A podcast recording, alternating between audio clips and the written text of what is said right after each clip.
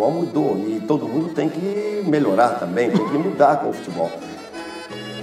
Sin alejarnos de lo que es la esencia del juego.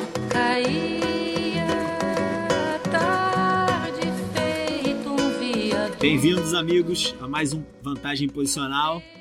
O tema tratado de hoje vai ser um tema que eu acredito que todo mundo conheça. A gente vai falar sobre os rondos e no final a gente vai falar um pouquinho, dando algumas dicas de como criar um rondo. Eu sou Pedro Mendonça e tô aqui com Camilo Esperança.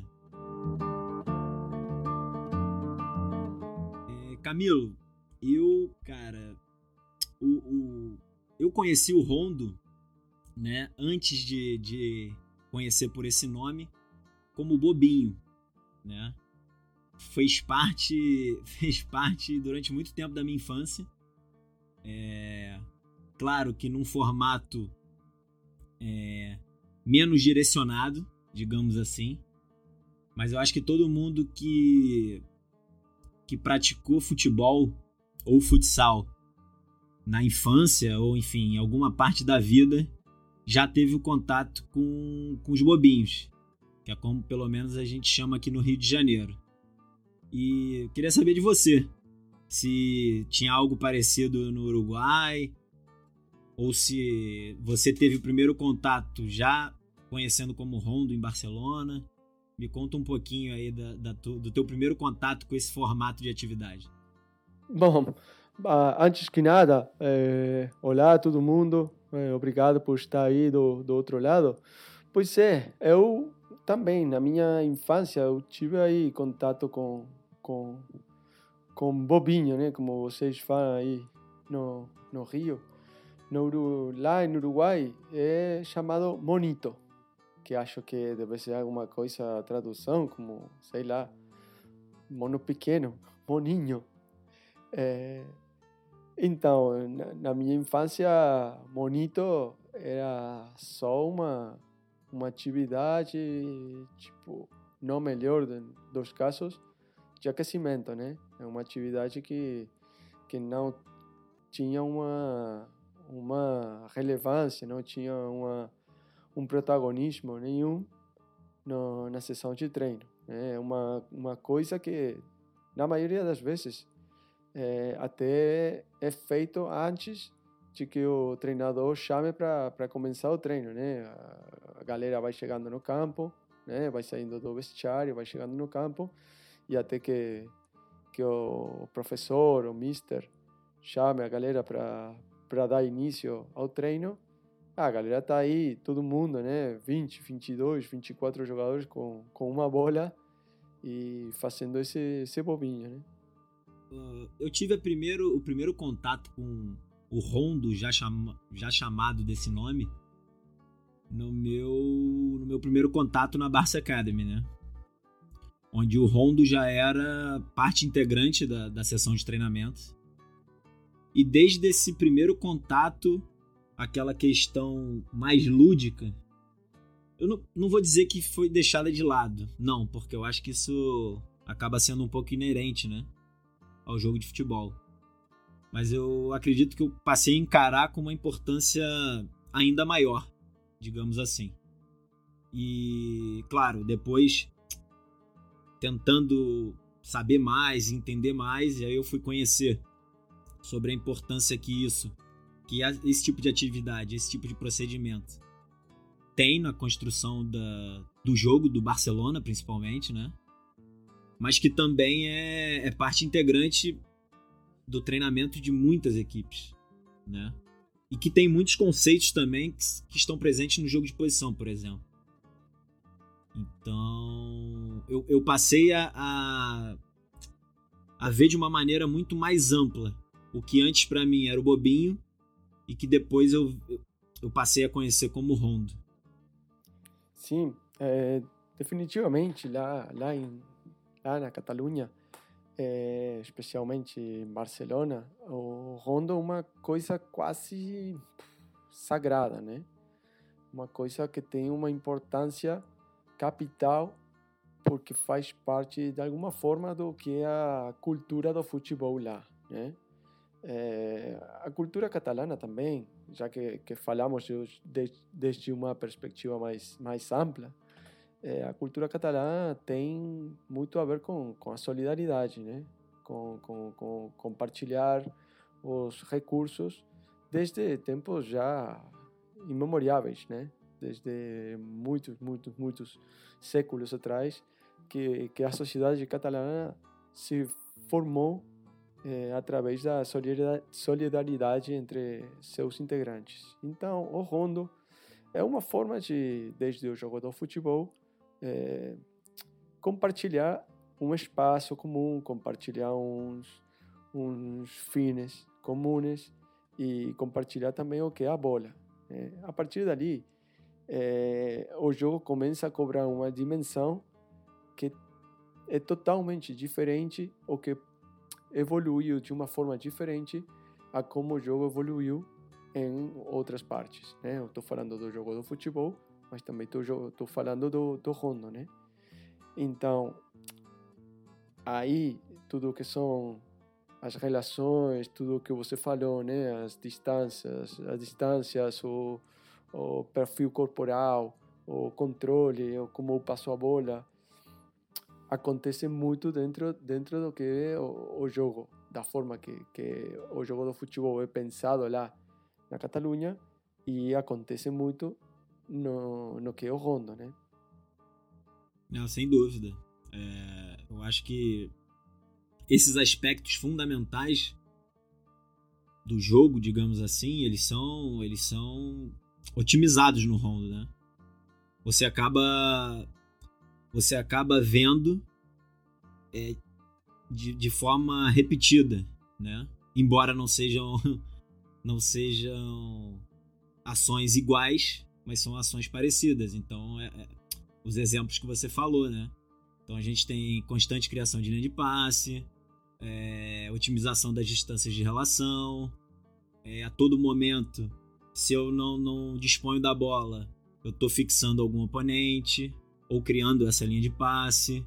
É, se eu tô no, no, se eu tenho que recuperar essa bola, eu posso condicionar a minha trajetória para também condicionar a, a, decisão do, de quem dispõe da bola. Então, assim, esses são, essas são algumas das características que você, que a gente pode encontrar no jogo de posição e que são muito presentes no, no rondo, por exemplo, né? Sem dúvida. É, eu, eu, desculpa, desculpa que, que, que eu, te, que eu te, te interrompa aí, Pedro. Eu acho que dentro do que é a, a, a periciação tática, por exemplo, chamaríamos de princípio das propensões, né? Se eu, eu, eu tenho que desenhar, eu tenho que, que criar uma atividade para que eu, a, a essa situação, essas, essas, essas condições que eu quero que os meus jogadores vivenciem no jogo, seja repetido muitas vezes, né? E o Rondo é um caso paradigmático, né? Desse, desse, desse, desse princípio metodológico, né? Desse princípio na criação de uma, de uma atividade. No Rondo, eu tenho a bola se movimentando o tempo todo, a bola viajando praticamente o tempo todo. Eu tenho cooperação, eu tenho posição, eu tenho diferentes distâncias entre os jogadores eu tenho jogadores fixando, eu tenho jogadores livres, eu tenho orientação corporal, tenho passe para superar, passe para repetir. Tenho tanta, tanta, tanta coisa que eu posso ver dentro do rondo que, na verdade, Pedro, eu até fico ofendido, né? Às vezes, quando eu ouso falar que o rondo é uma atividade de aquecimento ou que o rondo é uma atividade técnica. Eu acho que um, um dos grandes baratos é conseguir enxergar essa atividade dessa forma, né? É, é, é, poder ter uma visão muito mais ampla, muito mais sistêmica, na realidade, do, do, da importância que ela tem num, num, jogar mais macro, né? E, e nesse sentido, que a gente estava falando até no início da, da, do podcast, a gente falou que deixaríamos aqui algumas dicas, né? Do que observar no rondo. Claro que tem muito mais coisa que pode ser observado e pode ser otimizada. Mas eu, eu separei pelo menos cinco. Acredito que, não sei se você, Camilo, tem outras diferentes também. Com certeza vai ter. Mas eu, eu, daria, eu daria uma boa importância à questão da posição corporal. Está totalmente conectada aos outros comportamentos, né? Que a gente falou anteriormente. A questão da posição no terreno de jogo. E aí a posição no terreno de jogo muito mais voltada à questão da localização, né? As distâncias de relação, então, que distância eu tenho que estar do meu companheiro para otimizar as possibilidades dele e as minhas também, né? Para que a partir daí a gente possa tirar alguma vantagem. Os tipos de passe que eu vou dar, então, se é um passe um pouco mais lento, é, um pouco mais rápido, qual a força que eu vou colocar nesse passe, se eu vou tentar dar um passe forte. Tudo isso eu tenho que levar em consideração também, é, é, observando os meus companheiros e o meu rival que está tentando tomar a bola. E, além disso, né, para completar esse, esse quinteto de dicas, as linhas de passe, que geralmente no rondo eu já tenho uma superioridade numérica, mas se eu não conseguir estabelecer essa comunicação através dessas linhas de passe, essa superioridade numérica ela acaba não se tornando uma vantagem posicional, uma superioridade posicional. Que eu acho que é aí que, que, que é o grande diferencial, né? Porque só ter, um, só ter um número maior de jogadores do que o rival, às vezes não não a gente não consegue considerar isso uma, uma vantagem ou uma superioridade, né? A gente não consegue alcançar essa, essa superioridade posicional. Sim, sem dúvida, Pedro. E é, como eu te falava, né, o Rondo tem tanta, tanta, tanta coisa para você poder ver que, que é um jogo que é quase infinito. É, a gente não precisa se enganar, também não, né? A gente tem que saber que o Rondo não é a solução a todos os problemas do seu time, né? Não, não é. A gente aqui não está falando que o Rondo seja a coisa mais importante, que tem que ser uma atividade que tem que ser feita e que se você faz Rondo é, cada dia, você vai jogar como o City do Guardiola. Não é isso, né? O Rondo tem uma série de, de, de benefícios, né? Tem uma série de qualidades que a gente acha que são de, de muita importância na, na hora de criar um, um, um, idioma, uma forma de se comunicar entre os jogadores de um time, né? Tem muito parâmetro que cria muito comportamento, que tem muito a ver com o jogo, não só desde o ponto de vista do jogo de posição, jogo de ubicação, como você quer chamar, né? Mas muitos elementos que são intrínsecos ao jogo do futebol, né? A orientação corporal, o controle orientado, a aprender a ver antes de receber o passe, aprender a repetir passe, aprender a olhar longe, um monte de coisa, muita coisa que o Pedro falou na, nas cinco dicas que ele, que ele já deu, que depois eu acho, Pedro, no, no, no final do, do capítulo, do episódio, vamos repetir para que todo mundo possa, possa pegar possa, possa pegar nota aí, possa tomar nota deles, que acho que são as dicas muito pertinentes. O jogo do rondo, por exemplo, não tem direcionalidade, talvez. Beleza, é assim, não tem. Não tem chute ou gol. Não tem chute ou gol. É, tá, tá certo totalmente. Mas eu acho que todos temos que entender, e acho que, que já todos entendemos, que o máximo nível de especificidade dentro do treino é o jogo 11 contra 11 com gol e, e, com e com juiz e com e com torcida. Isso aí é o máximo nível de especificidade. Fora disso o nível de especificidade é menor então o rondo é a solução a todos os problemas do seu time? Não é. Não é.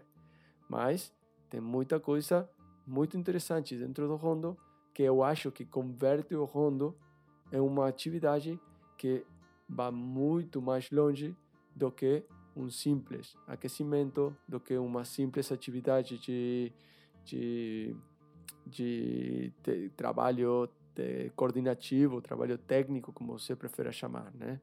Acho que tem, inclusive, tem incluso muitos valores que você pode querer, pode querer é, que o seu time incorporar, é, que estão implícitos dentro do que é a, a dinâmica do rondo, né? Mas isso aí talvez outro dia a gente possa possa possa falar.